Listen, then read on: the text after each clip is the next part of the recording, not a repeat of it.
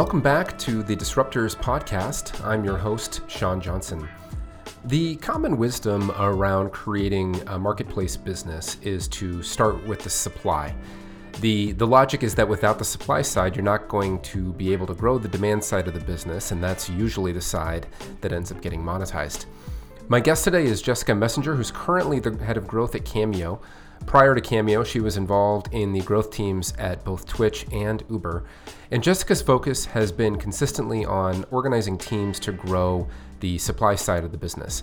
Uh, Jessica was actually a guest in my digital marketing class at Kellogg, and I thought the content uh, was so interesting that it'd be a fantastic fit for the podcast. The audio gets a little bit spotty when students uh, are asking questions uh, since they're not close to the microphone, but I think that uh, Jessica's insights more than make up for it. So if you've ever thought about building a marketplace business or you've just been curious how it works, I think you'll get a lot of value out of the episode. And with that, let's go to Jessica. I know before you got into the startup world, you, um, like many people here, you actually were in consulting. Um, so maybe talk about first about what what prompted the decision to kind of uh, leave consulting world and jump to startups, and then how did you how did you land that first gig? Yeah. Um, yeah, so I started my career in consulting. I was actually at PwC in like their diamond acquisition group, um, doing customer strategy over there. And as I'm sure some of you know who are in consulting, you start with a massive start class, right? And you are one of maybe a hundred people in your area who do the same thing. Um, but it's a really great way to get trained, to learn a lot about business, to touch a diverse set of clients, um, and really get an understanding of what you like and what you don't like what I sort of quickly learned was I loved the strategy piece, but I hated not being able to see what happened after I left. Um, I was, I just like wanted more ownership. And so it was sometime around the holidays. Um, I was, had some time between projects and I was looking around for companies in Chicago and somebody from Uber messaged me. And at that time, it was like back when you tell somebody about Uber and they're like, no way would anybody get in a stranger's car. And I'm like, you're probably right. Like this, I don't know. Yeah. Um, but what really appealed to me was getting finding a way to start to differentiate myself and really dive into more of the operational side and see things through from strategy all the way through to execution. And I felt comfortable leaving consulting because I knew it would always be there. Like even when I left, um, my manager at the time sat me down and was like, "Look, like if in six months you don't like it, like come back and you will be no, you will be no farther behind." Um, and so that was really reassuring when I left. But it was really Uber was starting out, and they were exclusively hiring people from consulting and investment banking only. Um, so why was that? Do you, do you know what was that? Yeah, the mindset was really just like hire smart people hire yeah. people who have attacked problems from different angles across a diverse set of yeah. areas and they'll be able to come into uber look at data evaluate the situation and figure out what to do yeah. um, so it was really unique but everybody who started from that like 2012 to early 2014 timeframe was hired out of consulting or investment banking and sort of morphed into startup employees and so you started in operations mm-hmm. uh, and then slowly kind of you did a couple things and you slowly kind of migrated over to where you ended up on the marketing side. Walk, walk through that journey a little bit. Yeah. So Uber at the time had two roles. They had marketing and operations. Um, and when I dug into that during the interview process, mm-hmm. what I found was operations meant you think about drivers, and marketing meant you think about riders. Mm-hmm. Um, and at that time, the rider side was a lot of handing out promo codes on the streets, going to different local festivals, and getting people to know about Uber. Um, and the driver side was a lot of most of the investment banking type people really deep in the numbers. And what was interesting to me is my background was more on the marketing side. I studied marketing school. I was doing customer strategy and segmentation and consulting. And I thought there was like this real gap where I could come in and sh- sort of show them that like, hey, there's marketing on the driver side too.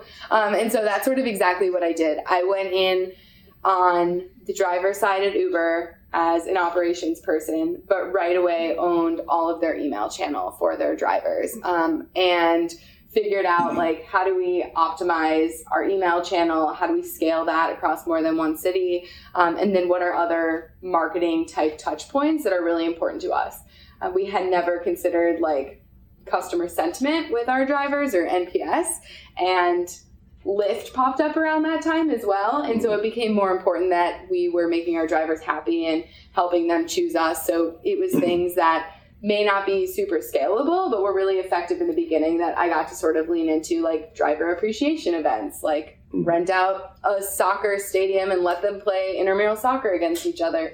Things that seem super unscalable, but really made a huge impact in the beginning. So um, migrated over towards this driver marketing side before it was really a thing. Um, and about a year later, we sort of formalized it um, as driver growth and was really well positioned at that point to then take over what was called the central US and Canada. So we had 86 cities um, and really built up that driver growth team. When you say uh, you transition from uh, marketing to kind of formalized growth, how would you? What was the? What, how would you define the difference in terms of? I know growth, uh, uh, Uber has a very um, well-known reputation, at least on the on the user acquisition side for growth. But what did that look like on the driver side? Yeah, on the driver side, it was surprisingly less about acquisition and more about activation. So on the driver side, we had a lot of people who signed up to drive because it was super easy. We made it really simple. Um, they would even go so far as to like upload their driver's license, upload their insurance card, go through a whole background check. And then we just had a huge pool of people sitting in this place where they never took a first trip.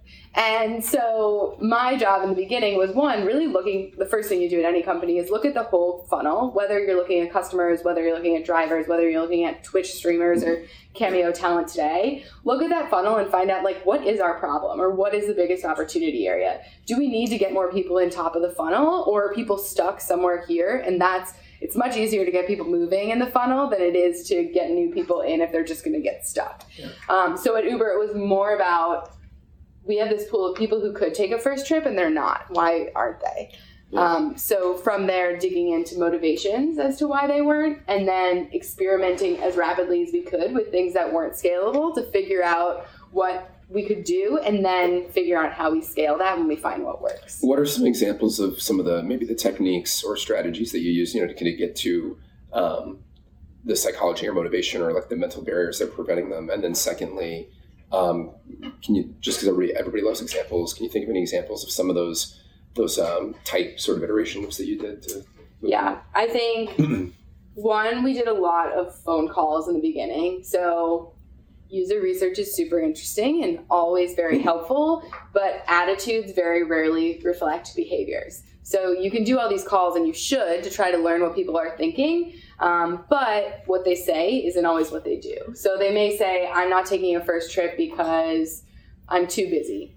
But they're not really too busy. There's really some other underlying cause. And good user researchers can get there, um, but it's very, very difficult to do.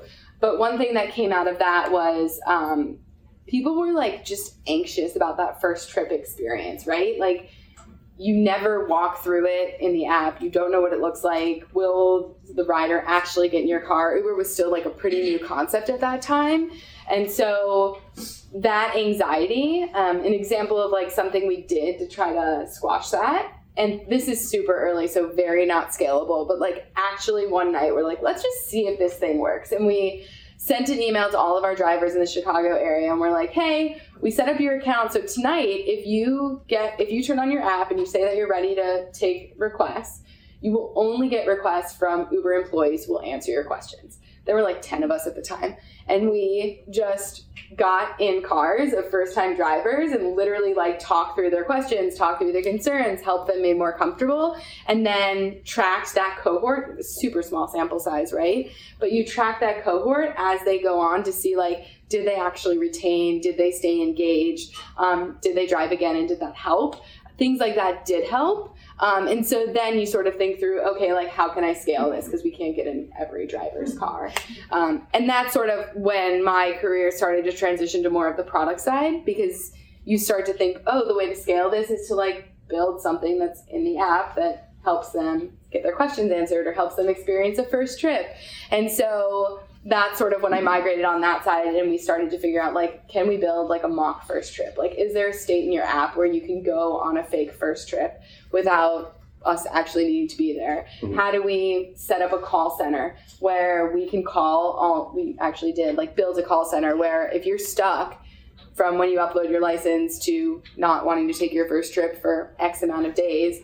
Um, we actually give you a phone call and you have like a real person you can talk to about the experience and get questions answered.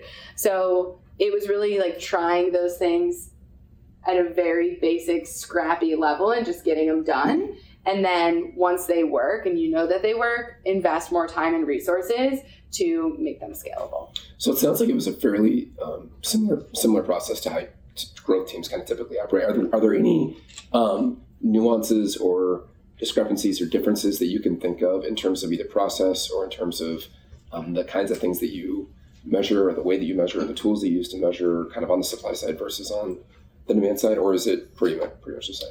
It's actually fairly, fairly similar. Um, and I've only only ever done consumer side, so I can't speak to like SaaS B2B type. Yeah. But a customer is a customer. Mhm. There are like extreme nuances between both sides of the marketplaces, and they all have very unique motivations, behaviors, different interesting data you can look at, and you have to have a different tone and voice with them.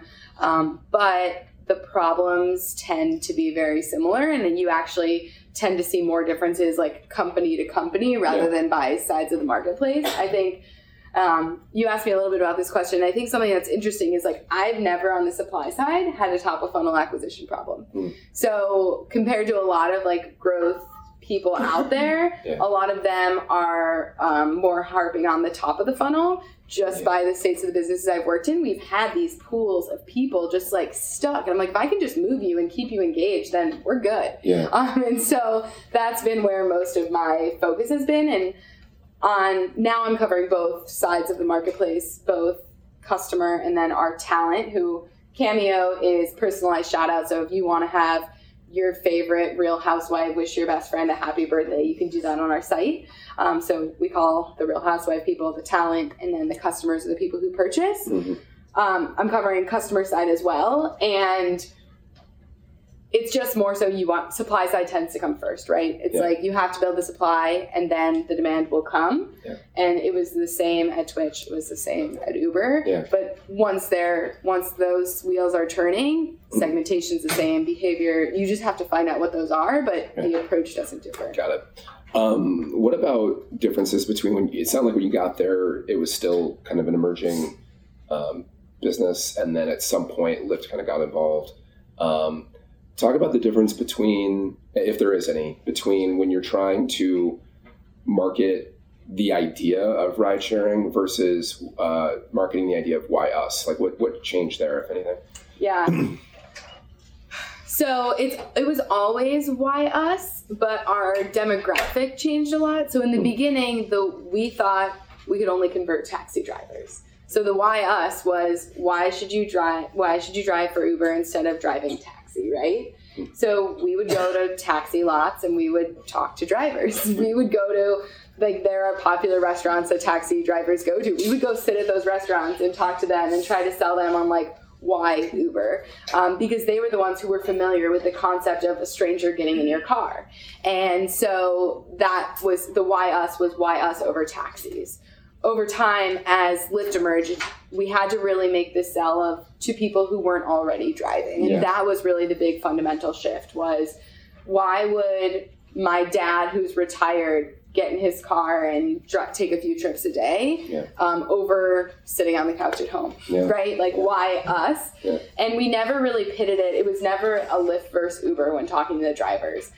And in the early phases, there wasn't really enough demand that you were busy all the time. So our big play was get both apps. If you want to drive, awesome.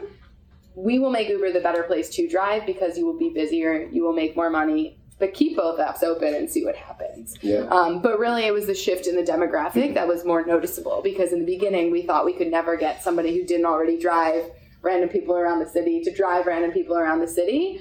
Um, and pretty quickly, we realized that there was this huge market that anybody could be a driver. Just a personal question for my benefit. I had um, a conversation at dinner last weekend, and um, someone had mentioned to me that they they ride in the passenger seat, and I was really surprising to me. And we ended up having like a twenty minute debate about that I was the crazy one getting in the back, like they're my chauffeur, and that that was really offensive. versus which one? What am I supposed to do? So actually, this is like Lyft in the beginning played this big angle of like they are your buddy. Like Okay. early Lyft was like you sit in the front front seat. I don't know if anybody here ever took a Lyft super early, but it was like you sit in the front seat. They fist pump you as soon as you get in, and that was like their standard thing. Mhm. Uber was never like that because we we went more for the taxi drivers Yeah, in the beginning, yeah. so people got in the back seat. Okay. Um, I think it's a personal decision. Yeah. Um, but I've heard it's more common on Lyft to sit in the front seat. Interesting.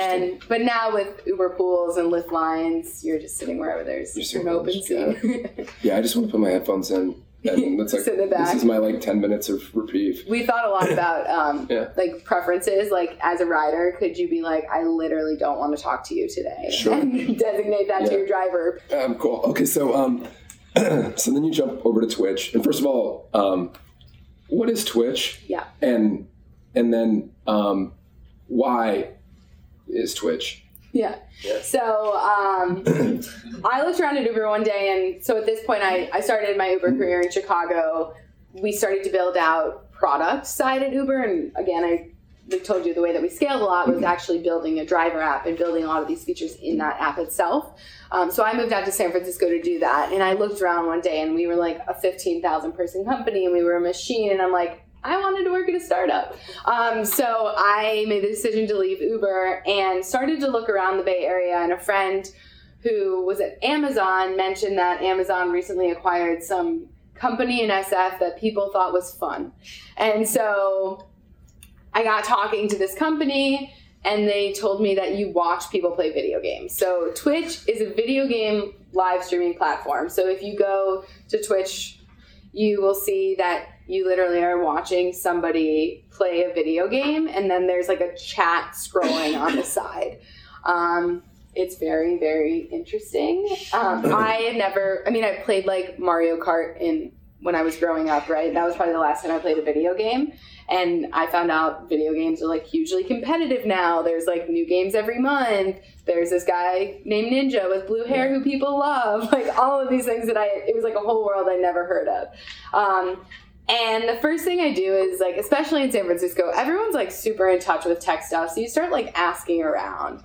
And as soon as I would talk to like somebody who knew about Twitch, their love for it just like poured out. Like they're like, I watch that like 40 hours a week. I'm like, when do you have 40 hours a week? like you have a job. Um, and so seeing the like love that consumers had for it was insane. So I decided to learn more about it and found it was really like revolutionizing like the entertainment experience. So today you may watch Bachelorette at home and sit with a group of friends and comment about it because it's way more fun to watch together.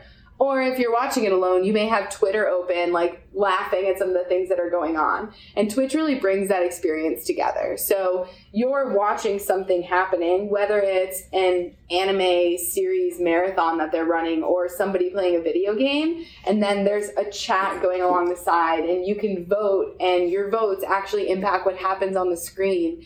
And it's this like crazy experience that once you get into it, it's like really, really engaging. And so I got super bought into like the future of entertainment. Um, and they were owned by Amazon at that time. And for my personal learning, I was so curious to know how like the machine that is Amazon worked Yeah. while still getting that startup vibe. So I jumped over to Twitch, found out that it is like the people who watch Twitch like absolutely love Twitch. And that demographic is like just continuing to grow every single day. But the other interesting thing is the willingness to spend is extremely high. Um, so the amount of money that's flowing through this free free service, you can watch, you can chat, you can do whatever you want for free. People are still choosing to pay because they feel just from your life, like you probably pay for your cable, you pay for Netflix, and you feel like if you're watching something for X hours in a week, you should pay or you should give back or you should support this person who's trying to like live out their dream. And so it's a very very interesting business um, and it's pretty like brand brand awareness is high within the gaming segment of like hardcore gamers in the us is what we call them um, but general awareness is very low so Yeah. Um, and again, you were on the supply side, right? You were working with creators primarily. Yeah. So when I came in to Twitch, they were like 400 people. They were recently acquired by Amazon, and they had a marketing department that was creative. Like they had the designers who were designing things and making t-shirts and that kind of stuff. And then they had a product side, which was engineers and product managers who were building the website. Um, and so I came in as what we called like creator growth manager. And my job was to figure out like how do we grow the creators or people who stream on our site. And I sat between marketing and product at the time and had to figure out like where do we even start. And i was pretty naive and i thought i would come in and flip and like oh you don't even send a welcome email when you're when like somebody streams for the first time. Like we should like welcome them to twitch and like explain like this is awesome and like here are the levels that we have and all these things and so I figured I could get that done. I'm like, one of my interview, I remember distinctly being like, in my first week, like there will be a welcome email going out to like every creator who tries to stream. And I get there and I realize like they didn't even have an email tool. And so, you know, your job then becomes like spinning up that email tool for three months and making sure that the data is flowing correctly and making sure that we can track all the things that we're doing. Then you can start to flip on a bunch of those campaigns. Um, so while I was there, we built up both the marketing side and the tech side of growth. Um, yeah, primarily focused on the creator side. And were you primarily trying to convince um, you know, like uh, I know you know Union Square Ventures. They talk a lot user and content sites and social sites. They talk a lot about like this 90-10 ratio. Um, were you were you primary? Uh, ninety percent of people that join any sort of social site or whatever it is are lurkers. Basically, they never create content. Only ten percent actually create content, and then like one percent of the ten percent create the overwhelming amount of that content. Um, were you primarily trying to turn viewers into creators, or were you trying to bring in um, people who were not currently? Does that make any sense? Yeah. Are they the same people? So I'll first answer the 90 10 Sure, yeah, piece of it. Okay. 90 10 was super prevalent on the viewer side. So we saw 90% of our viewers literally lurked. They would just sit there and watch, and we thought like the magic of Twitch is this: you're engaging, This you're right, like you're part of this community, you're impacting what happens on the screen. But then we find out most of our viewers just sit there and watch, which is super interesting. Um, so to sort of get them engaged, we had to think through ways that we could involve them without making making that barrier to get involved much lower. So rather than having you type and do an intro and like try to dive into this chat, you may vaguely know what's going on. Like how do we have a one click button where you can like react to something that happens or how can you one click vote on what you want somebody to play next and try to get those engagement numbers up so we can show that we can convert inactive viewers or lurkers to active viewers and engagers. Were you the first ones that did that pattern? Because I know you see it now with like a lot of the live, like face, like Facebook Live or Instagram. Were you guys the first ones to do the? I think actually like one of the first I remember is like honestly Facebook doing like a Okay. like thumbs up thumbs Yeah, down yeah. thing very early on and that's sort of the concept that's like trickled across all of these so we definitely weren't the first but Twitch is one of the most innovative especially when it comes to making tipping engaging um, that's one that's pretty interesting Mm. um, on the streamer side, so that was my task, right? Come in and like, we really didn't want like subpar streamers. Streaming is really, really difficult. It's difficult because you either have to be amazing at gaming, like Yeah. esports, right? Like you are the top 1% in the world and people watch you because you were just amazing at what you do. Yeah. Such a small part of Twitch. Most of it is people who are more like um, TV personalities, people who used to do stand up comedy who now stream and they're like entertainers and they like so it's called variety streaming. You like literally play a new video game every day and you're usually really bad at it, but it's really funny and like people like to watch you and you have a good personality.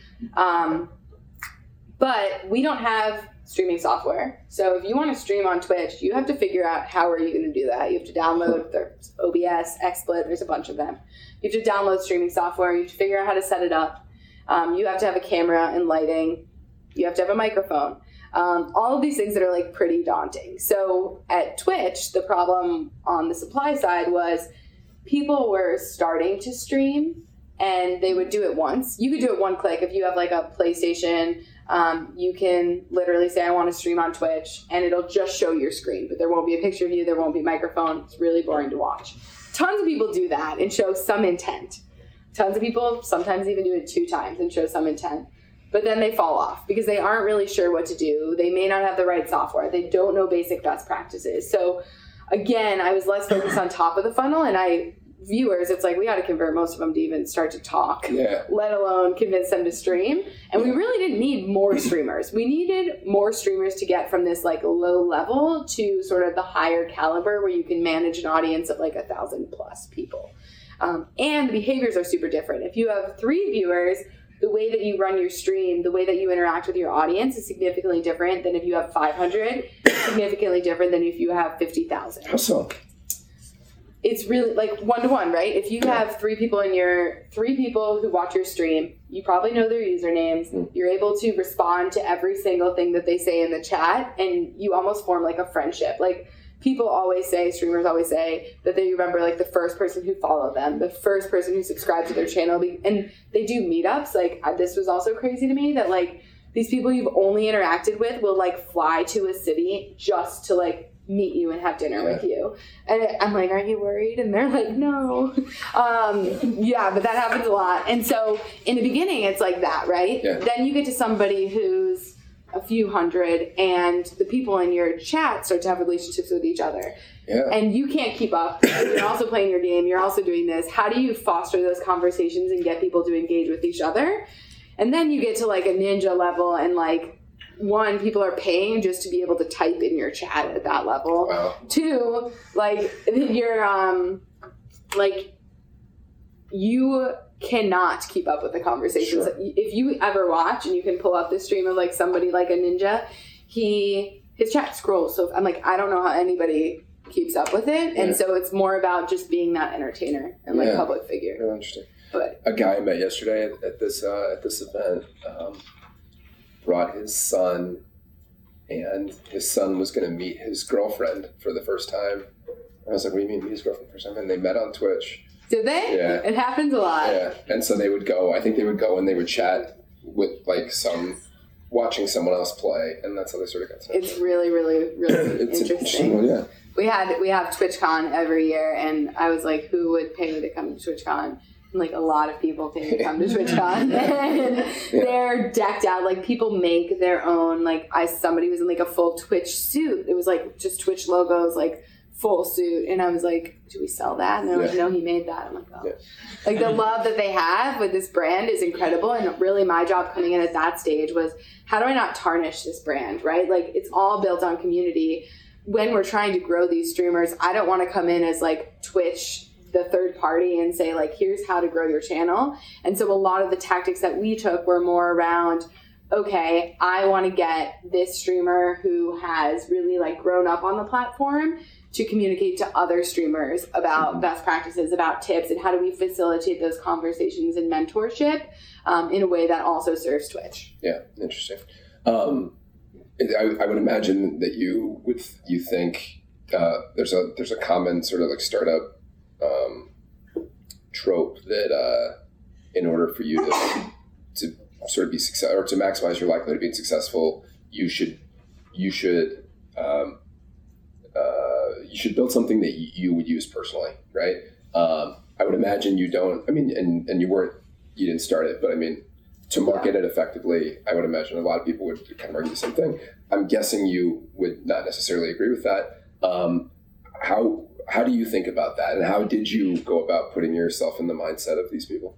Yeah, it's absolutely true. I think I've had like a pretty unique case where I've for dri- I hate driving a car. I literally am the worst driver in the whole world. I should never drive on Uber ever because I should barely drive myself to work every day. Um, but and so at Twitch, same thing, right? Like I didn't really, I didn't play video games. Um, I definitely didn't know what Twitch was before I started interviewing there. Um, and so it's really important for me to understand the mindset of the people who do love Twitch, right? And so my first week, I actually went and saw streamers full days from like when they wake up in the morning to when they go to bed at night. And I was like really, really surprised because even if I'm not going to do it myself, which you should if you if you could if you can. Don't force yourself to like. Mean, we had a good mix, right? Like within my team, I had people who were avid gamers, avid Twitch viewers, and would like give me a reality check when I needed it. But we also had experts in their area who were just had to work a little bit harder to understand that consumer. And so I went and there's this one guy. His name's Grenader Jake. Um, if anybody watches Twitch, and Grenader Jake is based out of he moved, but he was um, based out of a little outside of San Francisco in Sausalito. And I, so they're like, yeah, just go to Jake's house. So I text Jake and I'm like, hey, I'm going to come over and like watch you stream for a day. He's like, awesome. I'm like, what time do you wake up? And he's like, 5 a.m. I'm like, okay. So 5 a.m. I like go to Sausalito and he's young. He's 21 years old at the time and has this like massive two bedroom apartment with like full views of the ocean. I'm like, you know what you're doing. Um, so I go to his house at like 5 a.m. He's like in the shower or something, but I really wanted to see like his full day. And he comes out, he's like, has to t- press all of these buttons to set this thing up that like starts a countdown for his stream. He has a stay at home fiance at the time whose sole job was just to like help him get through the day.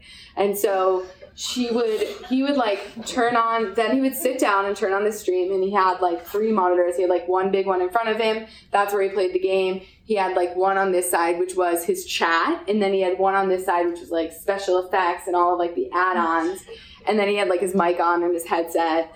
Um, and it was like so much work. I was so surprised how he was and he's a good player at the game that he plays.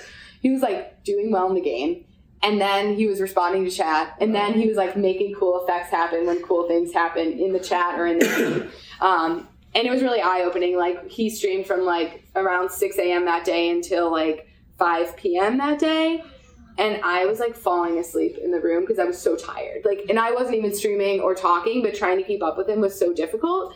And the, i learned a lot about twitch too. Like at the time you could only run a commercial for two minutes. And so he would run commercials and in that time he would do five push-ups go to the bathroom his fiance would bring him a sandwich and he would like shove down as much wow. of it as he could and then he would be back on and live because he was streaming for 13 hours and that was the only time they could make money right it's not like youtube where you record a video and then it works for you twitch is all live so seeing those things really helped me feel a lot of like empathy for the streamers, even though yeah. I was never, and I did try, to, I streamed, I did an IRL, we call it in real life, where you like basically like video blog. I video blogged an intramural kickball game one night to like my mom as a viewer. did you get any tips? Yeah, no tips. No tips. No tips, unfortunately. Well, that was. I mean, we talked last week about how many of these kind of companies have pivoted. That way, uh, Twitch was was started as Justin TV, mm-hmm. which was basically this dude. Uh, doing a reality show of his life and just he had a camera like following him around all day. Yeah. That's my understanding, right? Yep. That's how he started. Yeah, and we have there's so many categories. So video gaming quickly became like the biggest one, but IRL or in I believe it's South Korea, it's called social eating. And it's basically like you're eating to uh you're eating to uh people are like nodding their head like they know what this is but you like eat mm-hmm. and then you like chat with people and it's like you're having dinner with a group of people mm-hmm. but you're on the stream so we did like, that last night too did you no, no Good. yeah very interesting yeah. um I think I had seen. Was there a question? Yeah. yeah. I just have a question. So, not necessarily so much in your role at Cameo, but Uber and Twitch. Can you talk at all about like the concept of a growth strategy where the demand actually becomes the supply. So, you know, as Uber's progressed, a lot of the people that were once just in the back seat are actually now starting to go into the front seat in that gig economy because they can't even if they have a full time job. And I imagine at Twitch that might be an aspirational thing, but how do you think through that with the strategy of growth, or is it even a factor that you guys think through? Yeah, I think once you start to think about top of the funnel, the easiest people to convert are people who are already familiar with your product. And so then the next step is really to look at that data about the people, so your active viewers or riders. And are there any um, distinguishing qualities or things in the data that you see that help us identify who might be a good driver, who might be a good streamer? and then how do we start to like lightly target them? So Is that through like psychogra- like data enrichment and psychographic type of stuff, or mostly just behavioral, Oh, honestly, right? And so it's like, are people who ride in an Uber? I don't know. Like if you ride in an Uber, this is just an example. That's not. This isn't actually something we looked at, but you could look at like people who ride in an Uber, you know, every morning around 7 a.m. and every evening around 5 p.m. probably have a full time job, can afford to take a real Uber twice a day, probably less likely to convert than somebody we see taking an Uber, you know, haphazardly but regular. Like, you know, we see them sometimes it's at 1 o'clock, sometimes it's at 3 o'clock, sometimes at 5 o'clock. So, are there trends like that that you can pick up in the data? To try to figure out who you might want to try to convert yeah, and then finding ways that you can like lightly sort of nudge those people and see once you find somebody who takes off or a group that takes off then double down but um, for us it was things like with uber like putting um, encouraging drivers to talk to riders about driving with uber and giving drivers incentives because they get a feel right about who's in their car and they have sometimes very intimate conversations or people say that they're looking for work or whatever it might be. How do we give them like hey you can make hundred dollars if one of your riders becomes a driver? Like that's huge. And Yeah. it's a lower acquisition cost than a lot of the other channels that we have um, or in the rider app now for example you can like scroll through and see some offers. Like there's might be one about driving on uber right? You, you click that. And then we simultaneously serve paid ads to those people or whatever it might be. Um, but we started by looking like at the at the data to try to figure out who we want to nudge. And you're absolutely right. Like when you're trying to drive top of funnel it's much easier to convert people to supply side if they're familiar with the demand side So then follow up to that, is there typically, in your experience at least with the startup, that there's a tipping point once you hit a certain amount of demand or a certain amount of in a timeline that that starts to become part of your growth strategy? I think it's on like a case by case basis because businesses are so different. Like I sort of mentioned, we've never really been like top of the funnel constrained pretty much anywhere I've been. Um, and you always do some top of the funnel efforts because you want to make sure that there's that constant flow. Yeah. But most of our work has been like, these people are right in front of us. How do we get them to engage? How do we get them to engage more? Is it easier to get somebody who drives or streams twice a week to get them to do that five times a week? Like, absolutely. That's that's something we can do and how do we how do we prompt them to do these things more often and longer in a healthy way We talked a bit last week about North Star metrics. I'm just curious about North Star metrics. Maybe you could speak a little bit about Uber and uh, and uh, Twitch, and then if that's if it changed at all while you were there, um, the evolution of those. yeah um, i can speak to uber i think probably easiest in the beginning um, at uber our north star was literally just we called it butts and seats you wanted to get butts and seats mm-hmm. we didn't care if it was an uber x we didn't care if it was an uber black an uber taxi whatever it was we wanted more people to get familiar with the product and get their butt in a seat we didn't care if it cost us more than it made us. We wanted you to experience that product. And it also had a lot to do with the business, right? If you have riders, then the drivers are busy and they'll keep driving. And you know you're going to lose money in the beginning because you just want people to get familiar with their product, sort of on the bet that in the long term their LTV is going to go up. Um, and so that was sort of our North Star mission. I think the thing that it sort of migrated to was we went on this like blitz of expansion. In the beginning we were launching a city i don't know every two weeks something like that. And every time we launched a city we would hire a new team and they would operate as a small startup. So there was no sharing of best practices across cities unless you like called somebody in austin texas and you're like what did you do when you had this problem? Um, but that works when you're launching a city a week and you can actually hire those people get them up and they can run um, we went on this blitz where it was really like launching sometimes like 10 cities in a day. And so when you start to do that, you realize that you can't grow in the same way. And butts and seats was still important, but our North Star then was like a ride for everyone. And so whether you're in like Peoria, Illinois or downtown Chicago, like you should be able to get a ride. Um, and so that's sort of like what our North Star pivoted to. And it's only slightly different, um, but that was the big shift. Um, and I think the reason you shift is different, right? Internal and external factors. Um, and I don't know. I don't know that I'm completely bought into a North Star metric. I think I'm I'm very supportive of North Star Sure. metrics. I think you need them to like inspire people, but I think it's like a standalone thing. They're more inspirational than like day to day operational, right? And so I think where companies make mistakes is they only have a North Star metric and everyone thinks they're driving towards that, but they're all doing very different things. And so, you know, you can have a conversation with somebody, this happens a lot. You have a conversation, you're like, we are definitely on the same page. They come back the next week to show you, and you're like, you did something totally different. Um, and I think with North Stars, if you don't start to operationalize those and get, okay, but under that, like what ladders up? At Amazon, we call them like input output metrics, right? Um, output is like your top North Star, input are all the things that ladder up to it, and making sure that you pair the two and you're adjusting those based on like internal of like what's happening in your company. North Star changes a lot less, but the other things change a lot more. Let's um let's jump to Cameo. Um, you you joined a smaller, if, I understand it correctly. I mean, you jumped. You're now earlier than you were at the previous Yeah. two. Exactly. Um, still a marketplace, Yes. right? Although you're you're it sounds like you're responsible for both sides. Um, and then I think it would be just really interesting for everybody around um, around the talent side because of the nature of who the talent are.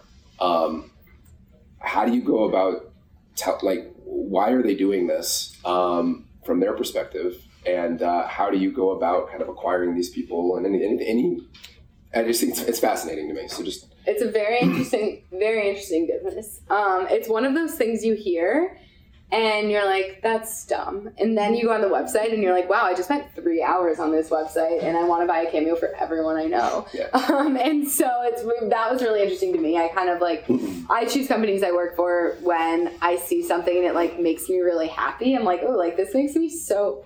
At Uber, it was I could get in a I could request a, it was Uber taxi at the time, but I could request an Uber taxi and I could see where it was. And as a consultant who has to catch like a 6 a.m. flight every Monday morning, it was like game changing and made me so happy. At Twitch, like I never completely got it in the beginning, but when I talked to people and I saw how happy they were and how much they loved it, I was in. And same thing with Cameo, right? Like I I bought one for myself actually, and I knew it was coming. I knew who it was coming from, and I knew what it was about. And I was still like almost crying, laughing when I got it, and that's amazing. Um, it it was a gift. Like I got my dad one for his birthday this year, and my dad is somebody who has every like he buys himself anything he wants. He's the most difficult person to buy a gift for, and my mom texted me that my dad was in bed with his headphones plugged into his phone watching the cameo again and again and again like he loved it so much. And so um, they just like make people super happy and that's sort of what made me join cameo. But it is a really interesting sell. I think what i found at twitch is one like customers have a high willingness to pay to connect to people that they sort of idolize or this like fandom that they create. Um, and then the second piece was that there's this whole category of like influencers and reality stars that are like sparking up and sort of becoming almost as meaningful as like the traditional like actors and actresses that you know have always been there and what's really interesting about that demographic is if you're trying to get like a famous actor or actress or even like an NBA player to come on the platform, they're not used to having to manage their like um, external presence. So they're not they're not used to like hus- hustling on Instagram to make an extra thousand dollars this month, right? Um, where you go to those influencers who like build their following from the ground up and they know how hard it is. They know a lot about their audience. They know how to optimize their like content strategies and all of these things. So they're a really fun group to work with because you can give them like a little piece of advice or a little nudge and they're going to do things with that that you would have never even thought of on your own. Um, so i was really excited to work with that space of people again and i think with cameo one it's like the sign up process is insane. I was like how do you actually get all the talent on the platform? And they're like oh we dm them. I'm like a dm and they're like on instagram. I'm like oh so i literally i didn't even know you could like dm people that you weren't even like friends with and stuff but you can so we have like a room of people who are more junior from sales type backgrounds that literally send messages to people on Instagram all day and people sign up for Cameo. And this this happens. And we do have like we have traditional outside salespeople who work with big agents and get on like larger stars, but most of the talent on the platform is from these people who sit in this room and are DMing like funny things to random people on Instagram. Um, and so that's how people usually hear about it and sign up. And I think the other wheel that we've really just started to sort of turn is referrals, right? So if you're an influencer, if you're a celebrity, if you're an athlete, you have friends who do the same thing as you, right? And so how do we help you help use them to spread the word? Um, so to date, we've given them an incentive to bring people on and we're going to continue to like iterate on that path because that's definitely the path of least resistance to bring people on. Yeah. Any nuances around um, uh, now you're if i understand it correctly you're the, you're responsible for standing up this growth team basically from scratch um, versus uh, it sounds like you were coming into something that was already kind of moving to some degree. Um, how did you what did you do and, and, and what did you take from what you learned in the previous uh, roles in terms of how did that inform your process of standing this up? Yeah. um, growth is a really, really interesting area because it's different at every single company. And even if you if you talk to like five people whose title's growth manager, they have five different jobs. Um, it's really, really interesting. Um, so from Uber, I sort of saw, saw more of like growth operations moving over to like growth product. And we very quickly divided between rider growth and driver growth. And within those, built out growth within the tech org. And so there were engineers that you had available to actually build the things that you wanted to test and try. You had data analysts on your team, all of those pieces. Mm-hmm. Um, at Twitch, I came in and we didn't have growth. We didn't really have marketing. And so we first spun up growth product, um, which was really the team that was like building the tools that growth needed to get experiments running and try different tactics. But then we moved growth over to marketing, and um, that was the first time growth for me didn't sit with the engineers directly, and there were some challenges there, but also some advantages because you can move a lot quicker. You can get a little bit more aggressive with some of your messaging because you have, you know, CMO buy-in. Mm-hmm. Um, and so at Cameo, stepping into a blank slate. When I joined, we were a 30 person company. About 15 of those were salespeople, um, the ones who were DMing the celebrities. And then a very small tech org. We had one PM, a CTO, um, a PM product manager, um, a CTO, VP of engineering, and like two engineers. And so I came in and spent my first month really figuring out like what's going on today, right? Like what do we have? What do we not have? um, it's interesting because y'all talk they're like we have an email tool and i'm like great. So if i want to do this like send an email to people who sign up and create an account can i do that? And they're like oh no like we don't have any connection to our data or we don't have ways to hold control groups. So just really getting a feel for like what exists today was like step one. Um, and i when i interviewed um, we talked a lot about does this sit with does growth sit within marketing or tech at a place like Cameo? And I think it's really important with especially with early stage companies that you have engineer support. That's directly in your control. And so I report up through our CTO and sit within the tech org so I can have engineers on my team and they can still get the coaching and learning and development which comes from sitting under that like CTO org. Um, but we will Step one for me is breaking it into growth marketing and growth product. Growth marketing will cover all of our communication channels, so automated email, push, SMS. Um, and then eventually, when we start to spend a little bit more like acquisition paid marketing, and then growth product will be my product managers and the engineers and the data analysts. And those are the people who are doing things like um, a good example is how do we make it super easy to share your cameo and how do we make sure we track that so tech like literally using these engineers to make sure that with one click with single sign on you can share this to your facebook and we can actually track the impressions and reach that that has. Um, or maybe we want to test a lot of things on talent referral side. How do we actually enable that through technology? How do we surface their offers to them in the app and how do we track and see who they bring on and how those people perform over time? So building out that way eventually, as we mature as a company and as organizations grow, you almost always on a two-sided marketplace see growth break up based on both sides supply and demand side.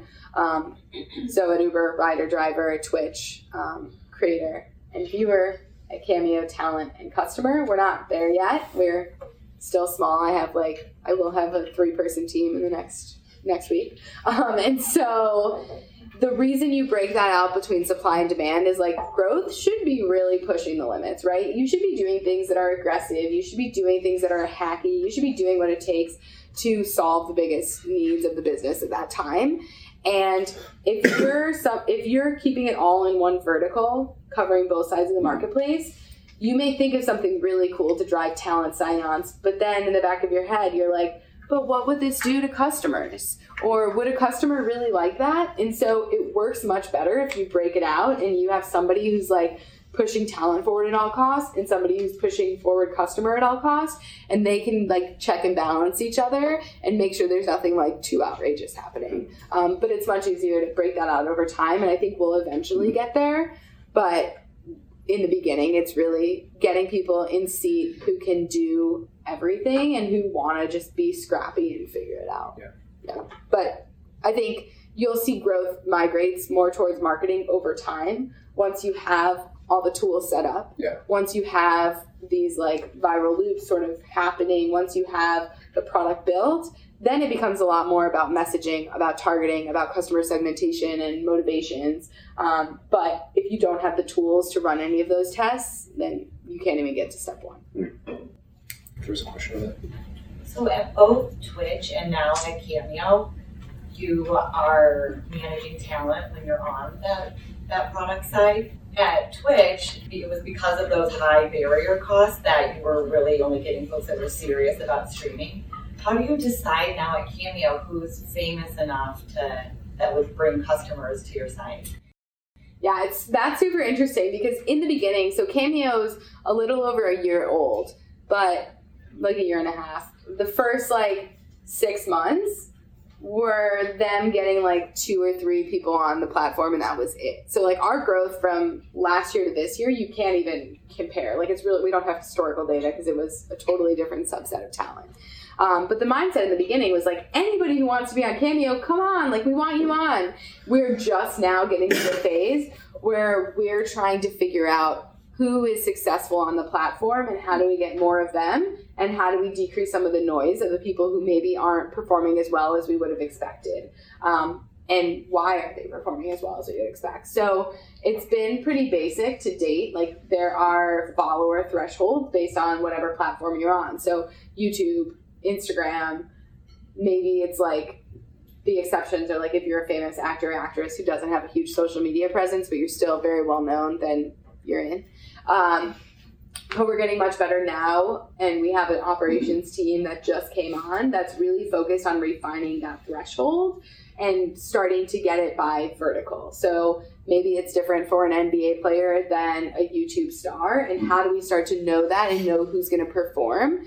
Because we also need to decrease clutter on the strip on the site. Like search and discovery is a problem that's it was a problem at Twitch. It's a problem at Cameo. Yeah. There are a lot of people, and we want to make sure you can find who you're going to purchase. Yeah. Same thing with Netflix, right? They have so many different things on there, and they have so many algorithms that help you find the things, but there's still a lot of clutter. Um, so we want to reduce that clutter without hurting anyone's feelings, um, and do that by making the right decisions going forward. Um, at a baby shower this year, we had Dorinda Did you? and say congratulations to the mom to be. It was really fun. She's she's really good at them. She's she's really funny. There are some people who are really get booked, gets booked a lot. There are some people who are really funny and really good, and some people who are not so good. Um, I recently had a candidate. We we sent cameos to like our new hires, and I had a candidate who loved The Bachelor, and so I got her Nick Viall, who's he's in Chicago, and he was a former Bachelor guy, and he is like it was kind of depressing. Like he just he was like, I hear you're gonna work at Cameo. And we're like, is that a question? We told you she was going to work at Cameo. um, and so, like, last minute, we literally called Ben Higgins on the phone, who's another bachelor. We're like, Ben, like, Nick did not do a good job. Can you please just, like, record a quick cameo? And so, um, there are people that are good and people who are bad. But, yeah. So, you know, most of your experience have been like working with companies that deal with two-sided markets, right? Uh, with Uber and with, uh, with Cameo. Like, what do you think about when a competitor comes in? Like when Lyft came in, and maybe like Cameo will have like some other competition. How difficult is it to retain, uh, you know, the old user base, and does it become a pricing war then? Yeah, it's really interesting. Um, actually, this happened at everywhere I've worked. Right when you have a good idea, like other people are going to replicate you. So at Twitch, um, it was interesting because we had really big competitors come in. The people who turned on in that space while I was there was YouTube and Facebook. And that's almost like a worst nightmare for a company, right? Because if you think of any of these platforms, to have somebody with such immense reach turn on almost like a like a copycat of you is like worst case scenario. And so for us, I at that point had this like moment of panic because at Twitch it really was. It, it I mean, at Uber it became very price oriented, especially on the rider side, um, to make sure that people were choosing Uber over Lyft, and it was always like checking numbers city by city and making sure we were doing well or seeing if we had to get more aggressive in cities, and it was it was hard and it, it steers you in a direction you may not always want to go because you're like i really want to work on this thing but competition is doing this so we should we should get up to par.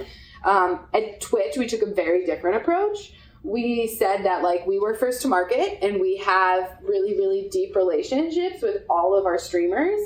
And we leaned into this sort of like renegade like anti the man type uh, angle. And it was funny like our streamers would come to us with crazy offers. Like Facebook would offer them multi million dollar contracts to stream on Facebook only for X number of days a week for the next year. And they would turn them down. Like they would literally turn them down and say, no, because like my community's on Twitch, because Twitch is our home, because my literally because you know adam signed me up for twitch five years ago and like i could never do that to adam. And things like that just like really investing in your community early on made twitch like fare very very well in that situation to the point where facebook significantly decreased their investment. Um, youtube gaming like shut down completely. And it was one of those where you wake up one day and you see an article that you know they're gonna flip on live streaming for gaming and you think it's like the last day of your job but your community is so strong and you lean into that that you can still succeed. And so that's on my mind a cameo, right? Like, what if Instagram turned on Cameo tomorrow? I'm, I'm building Cameo for mediocre business school professors. Oh, yeah. I'm worried about that. Yeah. um, but yeah, so you could. I mean, I'm hoping like people today. If you talk to our talent, talent NPS is really high. They know the person who signed them up. They know their name. We try to, and every time we change something about the product, how do I over communicate that to our talent? Make them feel like they're heard, make them feel like they're a part of their process. We don't want to burn them in any way because there will be competitors that pop up, and we want to make sure that they still choose us without. And it, it's actually less of a price battle with um, this influencer category because people are actually equally as motivated by this like community and being respected and not wanting to like burn their audience that they sometimes feel bad taking money. And so i don't think we'll get as price sensitive but really leaning into like who we are um, as a company and identifying that brand voice early on um, so i was just curious with um, the positions that you've talked about today. So at Twitch, at Uber, there were a lot of opportunities, obviously, to reach your audience um, digitally. But what kind of non-digital marketing are you doing, at least for Cameo? Because like you talk about like TwitchCon, you talk about people actually handing out flyers. So what non-digital levers are you pulling?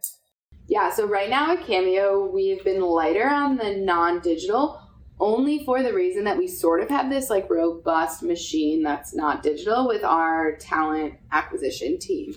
So they're already humans who are like DMing celebrities. They're going to Lollapalooza or going to Coachella and signing up talent there one on one. And so that machine was sort of already built, and I haven't touched it too much when I think about what the future looks like for Cameo, it's it's more on that community building. So at some point, I will have a community manager whose job will be to like how do we foster that community? And it's not a Cameo con, but it is like hey, is there like a dinner we host at Super Bowl? Is it like encouraging a meetup in Chicago for all bloggers? Um, how do we lean into those things and really drive that community aspect? And that is sort of my next step, but we're not quite there. Adoption on the product side, do you have a process of looking at like, when you should add features, when you should remove, or when you need to like simplify something? Yeah. Um, product road mapping is very, very interesting because one, everybody has so many opinions, right? Like we could all visit the same website and each of us would have a different top five things we want added or changed or removed. Um, and so for that, it's really aligning on like what are our goals at the highest level, right? So we talked about that like North Star a little bit, but like what what is it that we care about, right? Because we don't want to run after every like bright shiny object we see or else you'll get this like Frankenstein's product. And so really aligning on like the thing that we want to do really well and then trickling that down into every work stream. From there, it's really like hire from my from where I sit, like hiring really, really good product managers who know how to do just that um, through a combination of like looking at data, through customer research. So, like the qualitative side, like literally phone calls with customers or watching customers go there's tons of good tools where you can watch you know have 60 customers go through your flow that you're building for onboarding for example and see where they're clicking in the wrong places or where they fall off because they're confused and trying to optimize those um, and then also getting the input from everybody around them at the company outside of the company taking all those things together and then building out a roadmap there'll always be more things to do than you can physically do. Um, and so typically you're prioritizing by like size of prize. And so whatever metric you're trying to move where do you think the biggest opportunity is? And trying to get some, I mean my mindset and this is different um, people call it like most lovable product or minimum viable product mlp mvp um, how do you get something out there quickly that gives you a read if you should spend you know a quarter diving fully deep into that? Um, or is that enough? And so we work really hard when we think of ideas or product changes we want to make like what is the minimum lovable product or minimum viable product that we can get out there to get a read and solve this problem? But there's no there's no like right answer and it being a product manager is a very difficult job for that reason but it's a fun job.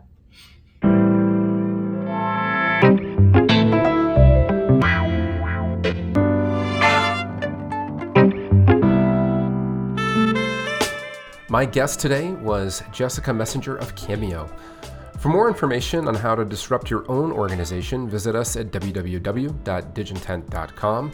And if you liked the episode, we'd love a review on iTunes or Spotify or whatever uh, podcast platform you enjoy the most. That's it for this episode of The Disruptors. Thanks for listening, and we'll see you next time.